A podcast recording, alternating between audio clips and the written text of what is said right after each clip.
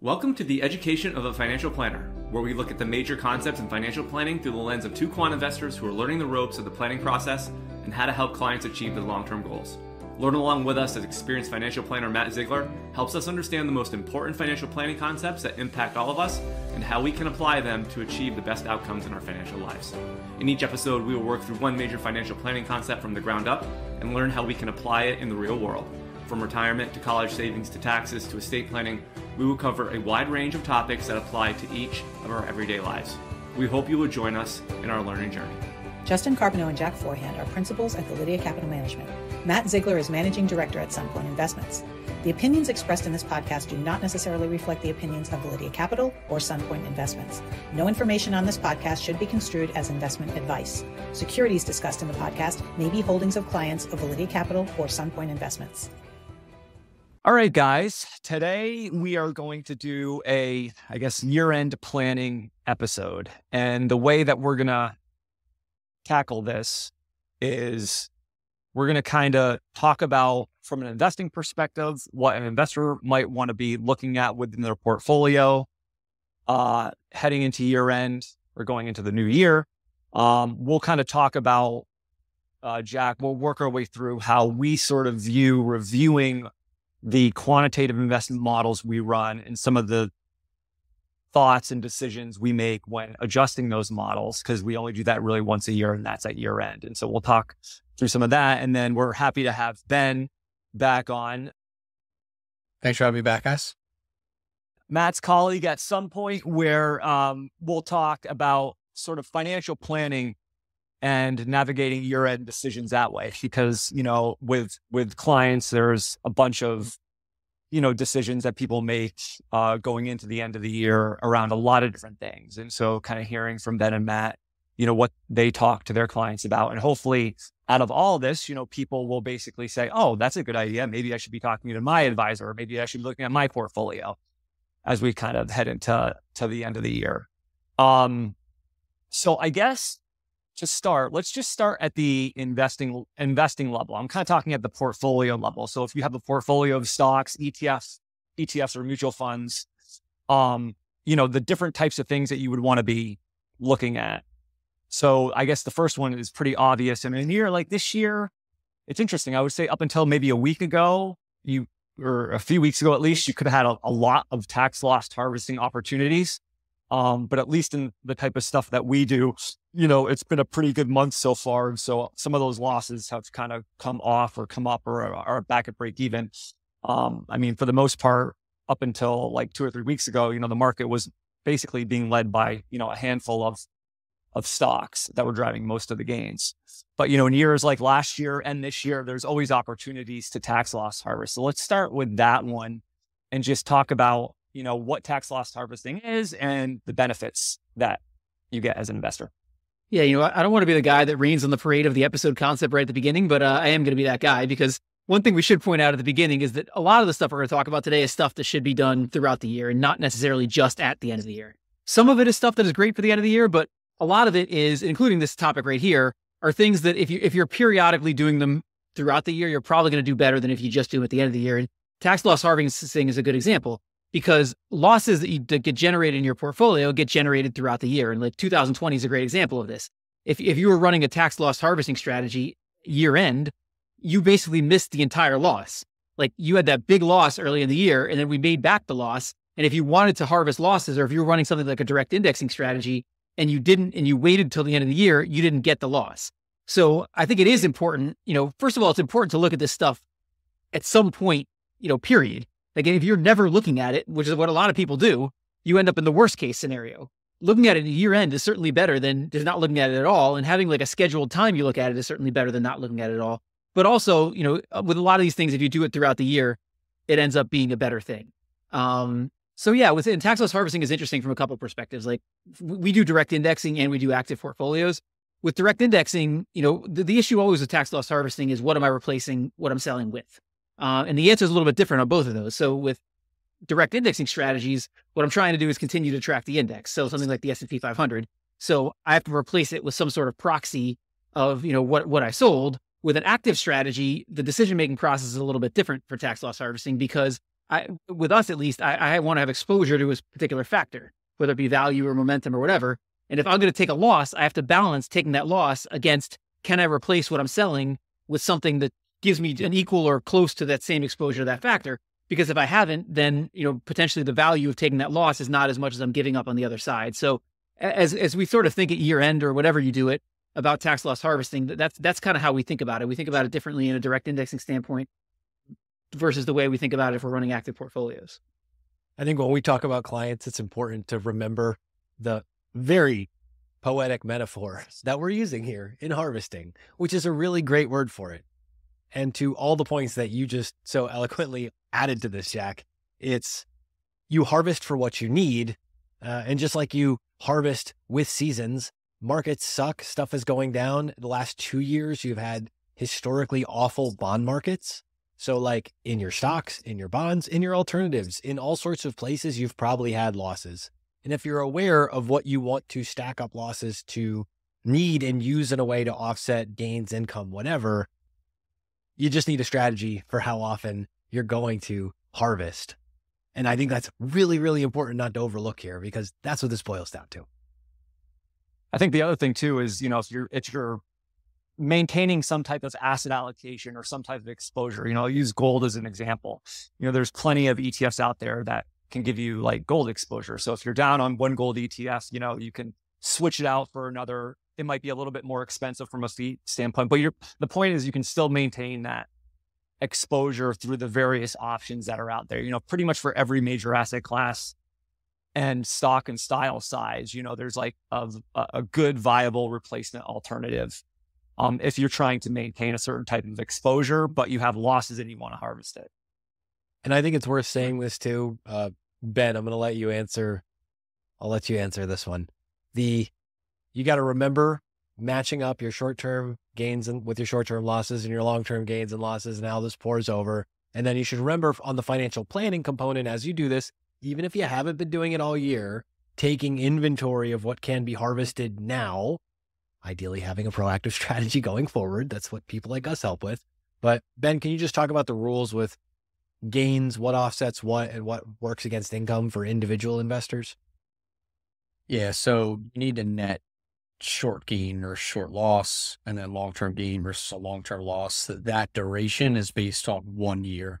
So once you cross the one year from the date of purchase, you would cross over into the long term. Once those are netted, it's it's kind of funny that you're going to net those against each other, and then you're going to net the short versus the the long. So you're almost netting everything against each other at some point anyway. But how that works moving forward. So if you were net negative, you did harvest a loss. Each year you can take a three thousand dollar above the line deduction. So above the line, the important uh, factor there is is does not factor into itemizing or the standard deduction. There is no phase out for this $3,000 either. So everybody has access to it.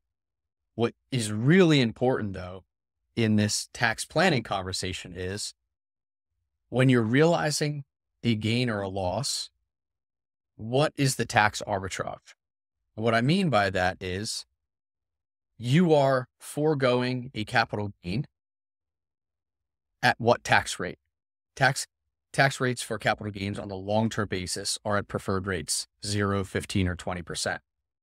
Ideally, you're taking a loss and deducting that on your taxes at higher at a higher tax rate.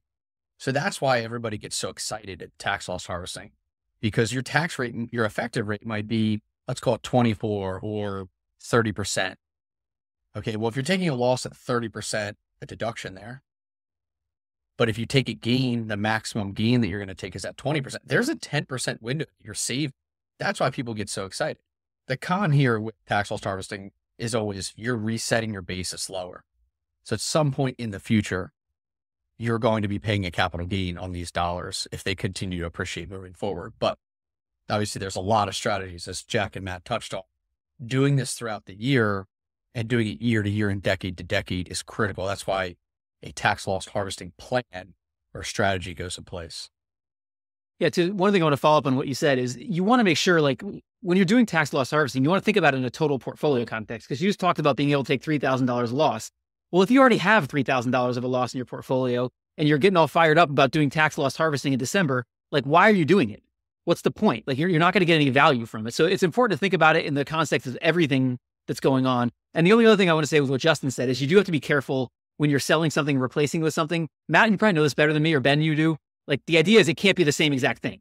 So, like if you're selling like an ETF, I think that has the exact same holdings as another ETF. I'm not sure if that's a gray area, but you got to be very careful about that. It's at least there's at least some sort of difference there. You know, if you want to be able to realize the loss.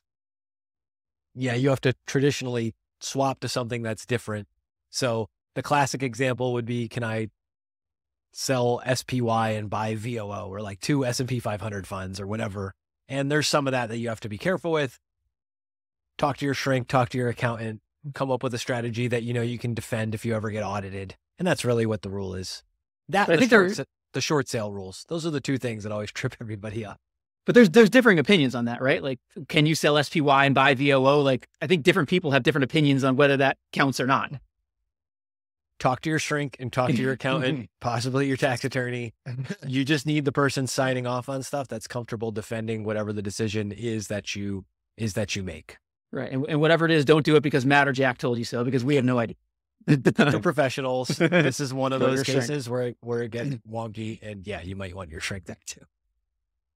Well, and the other thing that you know the year end provides for gives us an opportunity. This eh, and this is something that maybe you you can do throughout the year, of course, but it's just there's a, there's a line in the sand with 1231. So this idea of if you're trying to maintain some type of asset allocation or weighting in your portfolio among style and sizes, i.e., small cap value, large cap growth, or mid cap blend, or whatever it might be, you know, this idea of rebalancing back to target weights, given your risk tolerance, given your goals and your your time horizon. Um, you know, a lot of people do take the opportunity to do that at the end of the year. And again, just because it's like, you know, it's it's a line in the sand, it gives them a, a marker.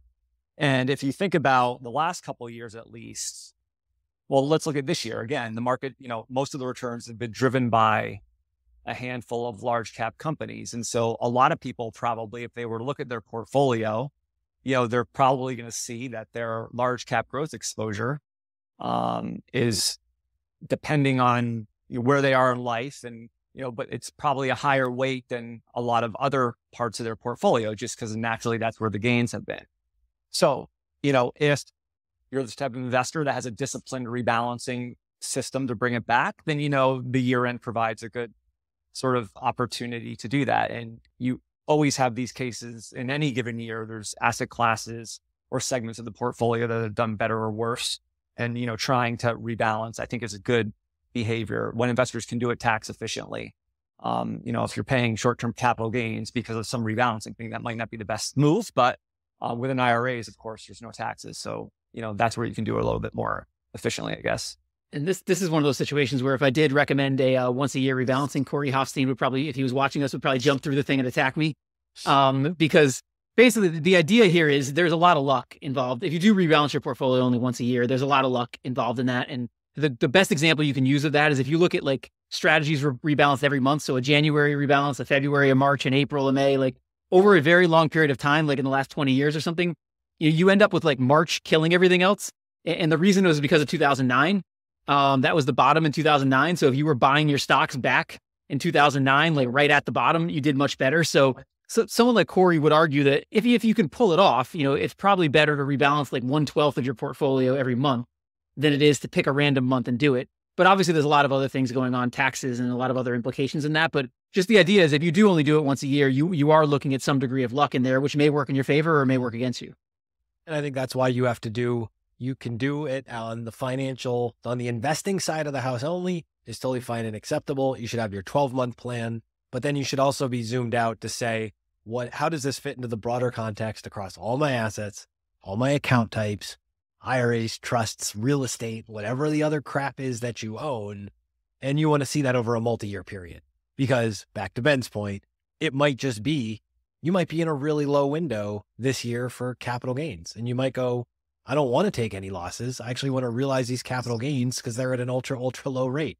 Or you might say, oh crap, I sold my company, I sold my investment property, um, and something else, and I got a big bonus from work this year. And now, uh, and, uh, and, you know, a company I invested in got bought out or something.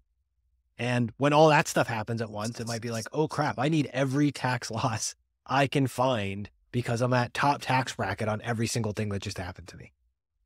That perspective, which goes outside of the calendar year, cross asset class, and cross your entire financial picture, your whole balance sheet, worth its weight in gold. Also, not really a big conversation topic these last few years, but like coming out of the financial crisis, as I'm sure you guys remember, like you can carry forward tax losses too. So there's also that. If you really buy a stinker and it, you know, sucks and it's there for a while and you got to work it off, you can carry those losses forward. They're on your tax return if you're paying attention. And uh, that can be a huge boon too. Jack, you already made the point. Like, do it if you have to. Don't do it just for fun. Jack, I thought it might be kind of cool if we could just for a few minutes talk about how when we review the investment strategies we build, which are basically comprised of a number of different models that are almost like kind of competing against each other um, to get into what a core portfolio or an active equity portfolio like we manage, how we go about reviewing the strategies that are included in the overall portfolio, what we look at, why a strategy might get removed and replaced by another strategy. Because we do do this on an annual basis. And so I thought, you know, I think some of this will be able to be uh, something that investors can learn from in terms of how, you know, the methodology that you maintain in terms of maintaining these strategies. Yeah, so it's interesting. Like everything we do is, is effectively multi-factor investing. So we're taking like a group of strategies, let's say it's just 40 or something to make it a round number we're taking those strategies and we're combining them together into a portfolio. And there's kind of two different ways you can do that. One is you can use what we call the consensus approach, which is where you can look for stocks where there's agreement among those strategies in terms of what to put in. The other one is you could pick actual strategies, like more, we call it select blend, but some people call it the sleeve method. You could pick actual strategies and say, out of the 40, I'm going to put these six into the portfolio, and that's how I'm going to do it. So we, we do it both ways. And it's interesting, like, this is another thing where we're always looking at it throughout the year. You know, we try to keep the changes to year end when we can, but we're, we're always looking at it and doing the research around it. And so that consensus approach is actually done, it's done throughout the year and it's done programmatically. So we're deciding how to weight those strategies using the full track record of those strategies and a bunch of data we collect about those strategies, but that data is changing all the time. The long term data is. So it's like a glacial change in the strategy. You know, because we have a very long term amount of data we're using, slowly over time, that strategy strategy changes itself. So with that strategy, there's no need to say at the end of the year, like, do we do something different? You know, I guess we could look at the formula we're using behind the scenes, but for the most part, that determines that's determined programmatically. The other example, though, where I'm going to pick six strategies out of 40, that's the one where you have to kind of make a decision. And, and that's a very hard thing to do because, you know, and we all know this, uh, having watched value investing struggle, like a lot of factors that struggle over long periods of time can, you know, or that do well over long periods of time can struggle over short periods of time. And so you have to decide as a manager, you know, what, what do I put in there? And the core principle is if I'm putting six strategies out of 40, I want ones that are different than each other. I want ones that I expect to do well, but ones that are have uh, use uncorrelated strategies. I don't want six deep value strategies because obviously that ride is going to be tough. But then over time, you could say, all right, I've got my six uncorrelated strategies, but you know, I'm really seeing value spreads become really, really wide here. You know, I, I know I can't time value, but maybe I want to make like a small change, like Cliff this idea of sin a little maybe I want to make a slight adjustment towards value. And, and that's what we kind of do is we, we, we look at the full track record of what's going on, but we also look at data about the factors themselves and what's going on with them. And we try to say, is a change warranted? And, you know, most of the time it ends up being a lot of work to do absolutely nothing because we go through this whole process. And at the end of the day, you realize, all right, based on the long-term context, we've got it where we want it to be. We don't have to make any major changes. But there, there are situations that come up where we say, all right, we should include a new strategy. Or there could be situations that come up, like for instance, what, what's been going on with value with intangible assets. Like we might say, all right, we've got a lot of value strategies that use, you know, more of a tangible approach to value. Well, this intangible thing makes a lot of sense. Like we need to make sure we have exposure to what we're doing. You know, if, if that type of value ends up working better going forward, we want exposure there to factors that work there or to some sort of intangible based strategy, whatever it is, to say like, let's build a better overall portfolio. So it's it's a very complicated. I mean, you might be able to explain it better than me, Justin. It's it's a very complicated process, but ultimately, usually it involves like minor changes or not major changes because you're you're really looking at a long term context when you're trying to make these things. Yeah, and I was just uh, two additional things, I guess, that I'd like you to kind of shake out if you can. So I, I think we have in the past, if we've been very surprised negatively in terms of how a strategy behaves, in terms of its drawdowns, or something we see in the strategy, you know, that is a consideration. That's a candidate for possible replacement because the strategy reacted in such a way that we didn't anticipate. And it actually was not something we could have anticipated. And it was just more negative than we thought. So that's something when we see like a massive drawdown, like a 60 or 70% drawdown in the strategy, you know, like gives us thought to say, wait a minute, is that strategy really the most appropriate? Well, one, that's one thing. Um, and then two, I think we've also said, you know, we we're trying to mix value growth and other sort of, I guess, factors together. But it, we we know that when value, at least in our experience, that when value has gone on like these great runs, after those types of periods, you want to try to back off the value exposure to try to get more multi-factor or more growth in there.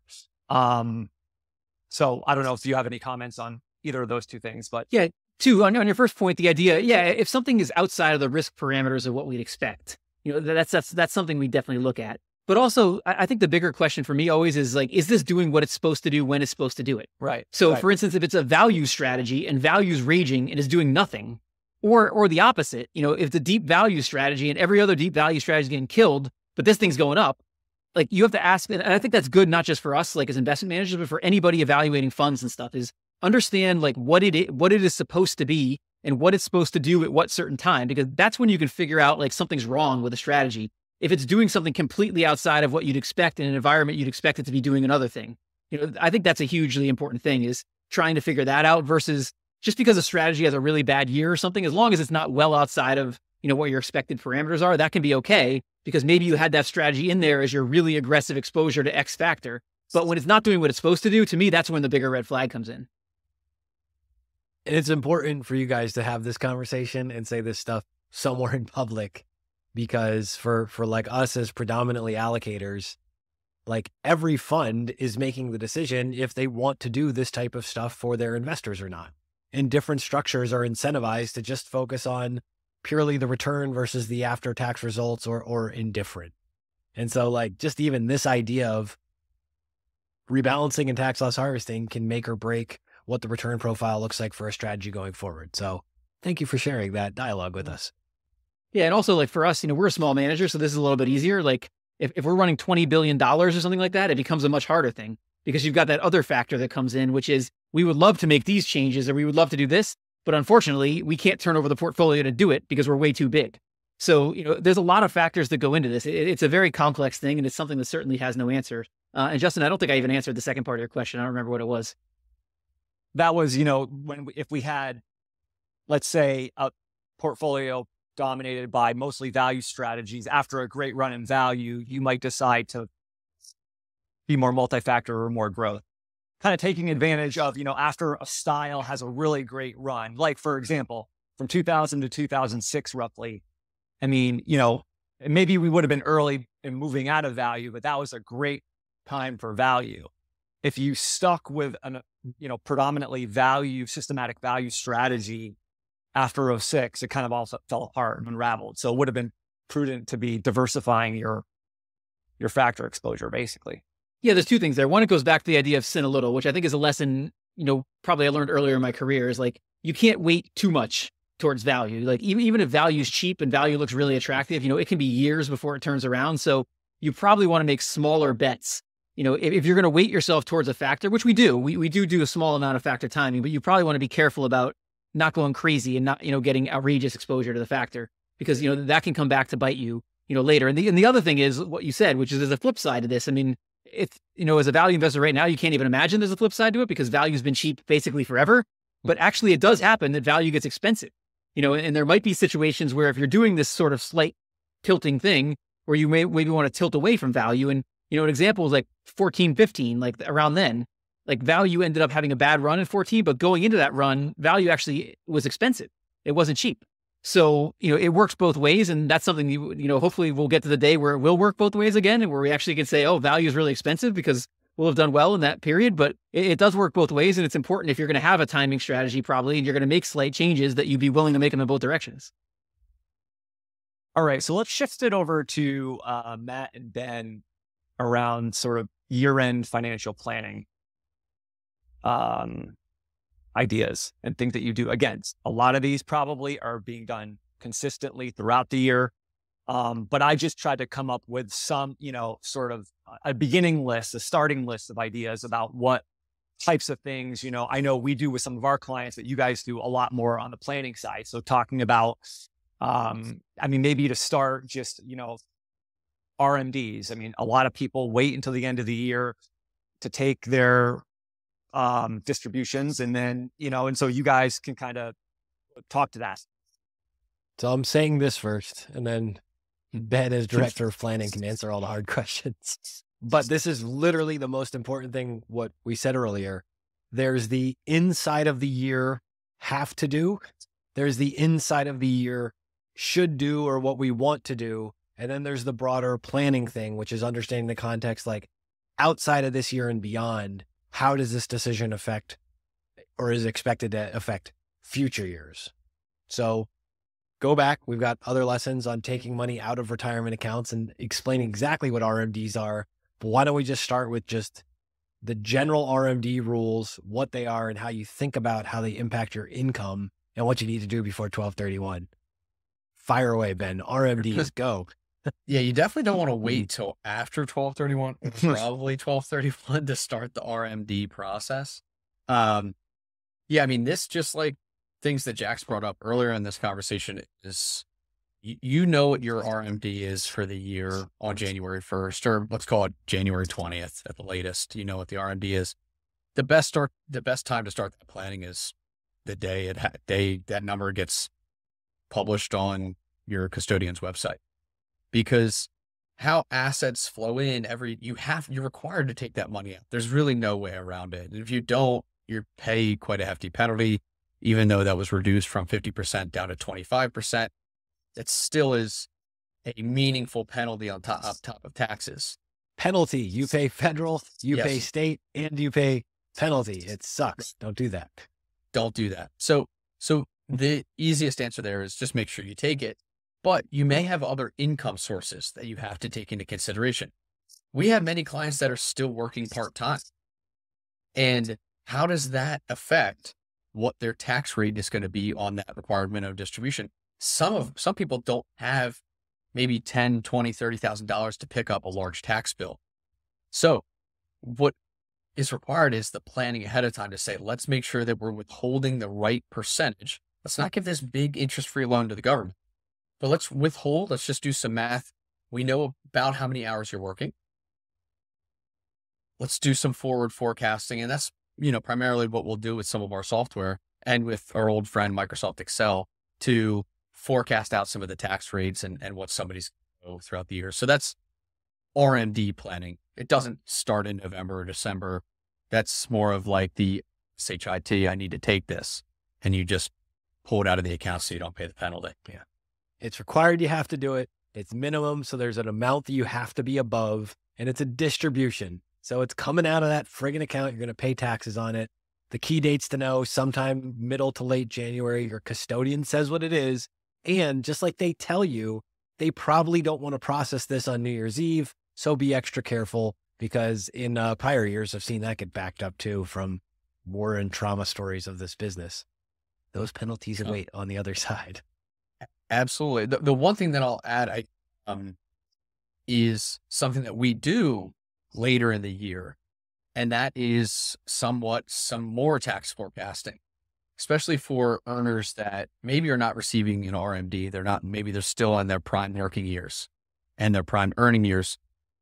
There is a lot of tax work that goes into place for those individuals and those clients because we want to know around September, October, what is the earnings going to look like through year end? Is there anything that we can do?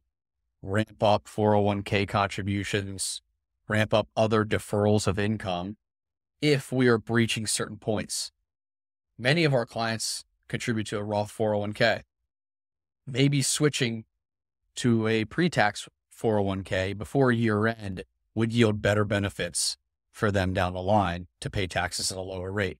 So that is hard to forecast. You can't, you can monitor that throughout the year, but sometimes it's tough to forecast, especially some of the executives we work with that have variable compensation. hey, we just, we don't know what the company earnings are going to be. Usually around September, October, we have a pretty good feel. And that gives us enough uh, runway time to start to make some live adjustments. So there's certain things that happen at the beginning of the year. There's certain things that like we need to wait till closer to the end of the year, but planning is, is, is key. But I could see how that conversation around taxes could be very valuable because you're kind of getting in front of it and you know you're getting some dates on the calendar. You know there's an estimated payment you know due whatever march 31st or whatever the payment dates are due you know june 30th or whatever it is and that that way someone can kind of have those mental marks in their in their head. You know i remember it, we got it was lucky but it was unlucky and this goes back to the, re, the rebalancing thing. This has doesn't have much to do with year end but well, i guess it does um so like in march of 2020 when stocks had fallen as much as they did, you know, our system is set up to be buying and selling stocks in, in any given month. And so, you know, we rebalanced right at the low and some of our portfolios ended up doing like extremely well. But the drawback of that was people that had taxable money with us, you know, had big tax bills that were due the following year that they just didn't even see coming. And, you know, we sort of learned our lesson. I mean, we're in constant communication with our clients, but sometimes, you know, we might not talk to someone for a couple months. And so we kind of missed that conversation. And then this big tax bill was due and people had no, didn't even see it coming. So I don't know. Yeah, I could just see that those conversations around taxes. Um, and in your case, when you're talking to executives and stuff like that, like for sure, very valuable. The tax returns are just a snapshot. So it's like we know the IRS wants to take this snapshot family picture time on 1231 of your finances. And a lot of times stuff clusters together. So that's where it's, you got to talk about the intra year stuff, but you really have to like zoom out and see because more often than not, what we see is a bunch of things happen at once. So it's like in the year you're retiring or the year in between the company sale and turning on social security or RMD starting, there's just all these little quirks and you need a multi year perspective to understand how they fit together which is probably not a half bad way to segue into some of the changes that we've seen in the tax code, RMD age, and maybe even we should at least men- mention like IRMAA and some of that stuff. Ben, you want to talk about some of the fun tax code changes and maybe some of the healthcare considerations that we find all the time too? Yeah. So it's hard to keep track of the RMD ages past three years. I mean, it was 70 and a half, then it was 72, then it was 73, now it's 75. And one of the big questions that we always get from our reti- pre-retirees and retirees are like, what is my RMD age? And honestly, I don't know about Matt. I have to look it up 100% of the time. There's no, I can never remember this is the year you were born and Boy, this is this. this. was so easy in my career up until what four years ago when yeah. they started changing all the dates because everybody was 70 and a half and that was just the way it was but they've moved it so many times. And with the, the year that the RMDs were forgiven in the pandemic, right?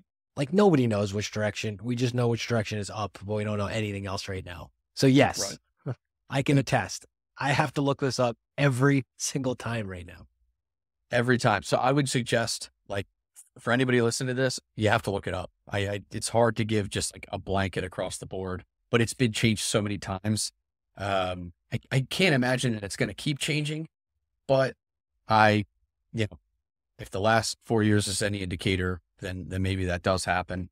Matt also mentioned something there that we've actually run into probably four times in the past month, which is IRMAA, so income related monthly adjustment amount. And that's associated with your Medicare costs. So part B and part D of your Medicare is an adjustable number everybody has the same base amount. And you can, you know, you could find this. So you just Google the IRMAA um, brackets. Everybody has the same base amount. But once you make too much money and you're on Medicare, you have adjustments to that. So you have additional premiums that you have to pay on your Part B and Part D benefits. Those, there's a two year look back period on the IRMAA adjustment. So if you are 63 65, you're going to go on to Medicare and you made a million dollars when you were 63 years old and you started on Medicare at 65, that year that you were 63 counts as the first year of that IRMAA adjustment. Now, there's some ways around that. You know, there's some forms that you could take care of with Social Security to let them know that you retired. But the two year look back means that any income that you're generating has a 24 month effect on you. And where this is critical, this is where Matt and I have run into this a number of times, is Roth conversions. This, because of what we just said, RMD ages are getting pushed back. Now there's a little bit bigger window for doing Roth conversions. However, you have to be very careful when you convert too much money that counts as income and can push up your Medicare expenses. And for some, that may be two, three thousand dollars a year, depending on what what income we're talking about. So there's much more to consider when doing some of these uh, financial planning strategies than just taxes. Taxes is always the big one that we talk about. We try to forecast around that one number, but IRMAA is something else that we factor into the equation. So we give somebody a total picture of what uh, maybe a Roth conversion or something else may cost. What I was going to ask with big life events is do you guys find that I mean, it seems to me like big life events would mostly, this is going to sound silly or whatever, like they're mostly on the calendar. You have your kid going off to college. You kind of know you're going to retire next year. You're looking to downsize. I mean, these are things that I would, I mean, obviously people's financial picture is always changing. It's dynamic. It's evolving. But do, do you find, I guess, that the year end conversations is where more of those big life event sort of conversations are happening or is it just always happening and it's it's really fluid and it, I don't know. I'm thinking of like myself, like personally, I might, you know, if I'm if I have a big life event coming next year, I would probably be likely to talk about it with my advisor at like the year end meeting as we're doing, you know, year end planning or next year planning. But um, I don't know. Do you see what I'm what I'm asking? I'm just wondering I, if those conversations happen more. So the conversations happen more. This goes back to the tax filing thing, the calendar year that we all operate on, like that's that IRS snapshot. Right. So when we're talking about big life changes, and this is where it can't just be a once a year snapshot, we have to look at the whole photo album. We have to see, you know, when the kids were yay and then when the kids were yay.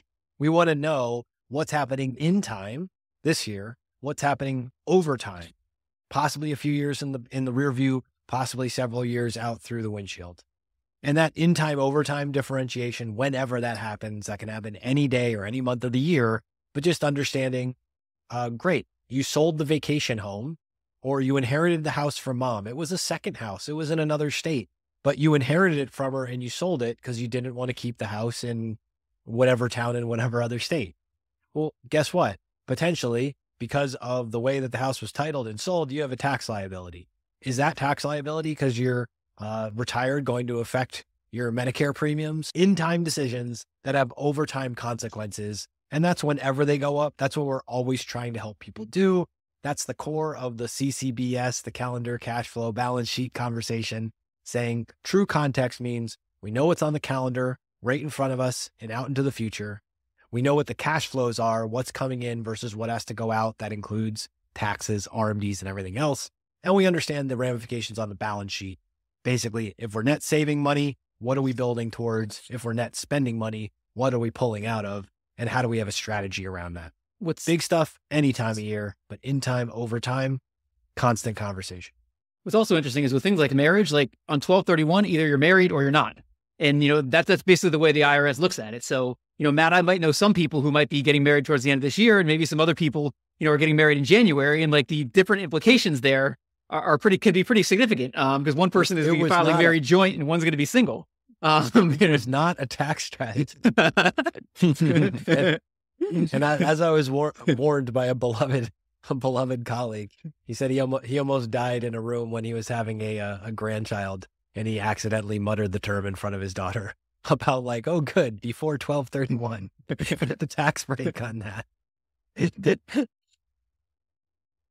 Uh, I guess as we wrap up here, any big bold predictions for next year from anyone? Anyone want to take stick their neck out? And well, before anybody does that, I am going to make you guys do because, as you know, I write my article every year where I make ridiculous uh, economic and market predictions just to show that they're ridiculous, just so I can look back and say how bad they are. Like I'm going to force you guys to do an episode around that at the end of this year, where we're going to okay. be forced to predict the stock market and as effectively as a joke, but then we're going to hold each other accountable to see what happens.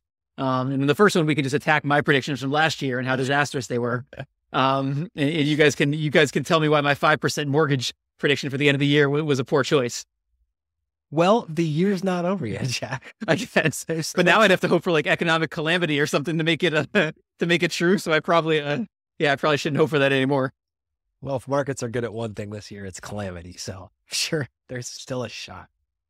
So we'll we'll hold on predictions for now. Um, yeah, hopefully this is you know the, a lot of the stuff we talked about in here very basic, and you know we really just used twelve thirty one as an opportunity to talk about things that probably should be done all throughout the year, whether you're tax loss harvesting, looking to rebalance your portfolio, opportune times, a lot of the stuff that Ben and Matt talked about with the overall planning conversations, Matt's cash flow and calendar continue reference, which is super sound and super solid. So, yeah, hopefully you guys found this valuable. Thank you very much for watching, and we'll see you next time. Hi, guys. This is Justin again. Thanks so much for tuning into this episode. You can follow Jack on Twitter at, at PracticalQuant. You can follow me on Twitter at, at JJCarbonneau and follow Matt on Twitter at, at CultishCreative. If you found this discussion interesting and valuable, please subscribe in either iTunes or on YouTube, or leave a review or a comment. Also, if you have any ideas for topics you'd like us to cover in the future, please email us at excessreturnspod at gmail.com. We would like this to be a listener driven podcast and would appreciate any suggestions. Thank you.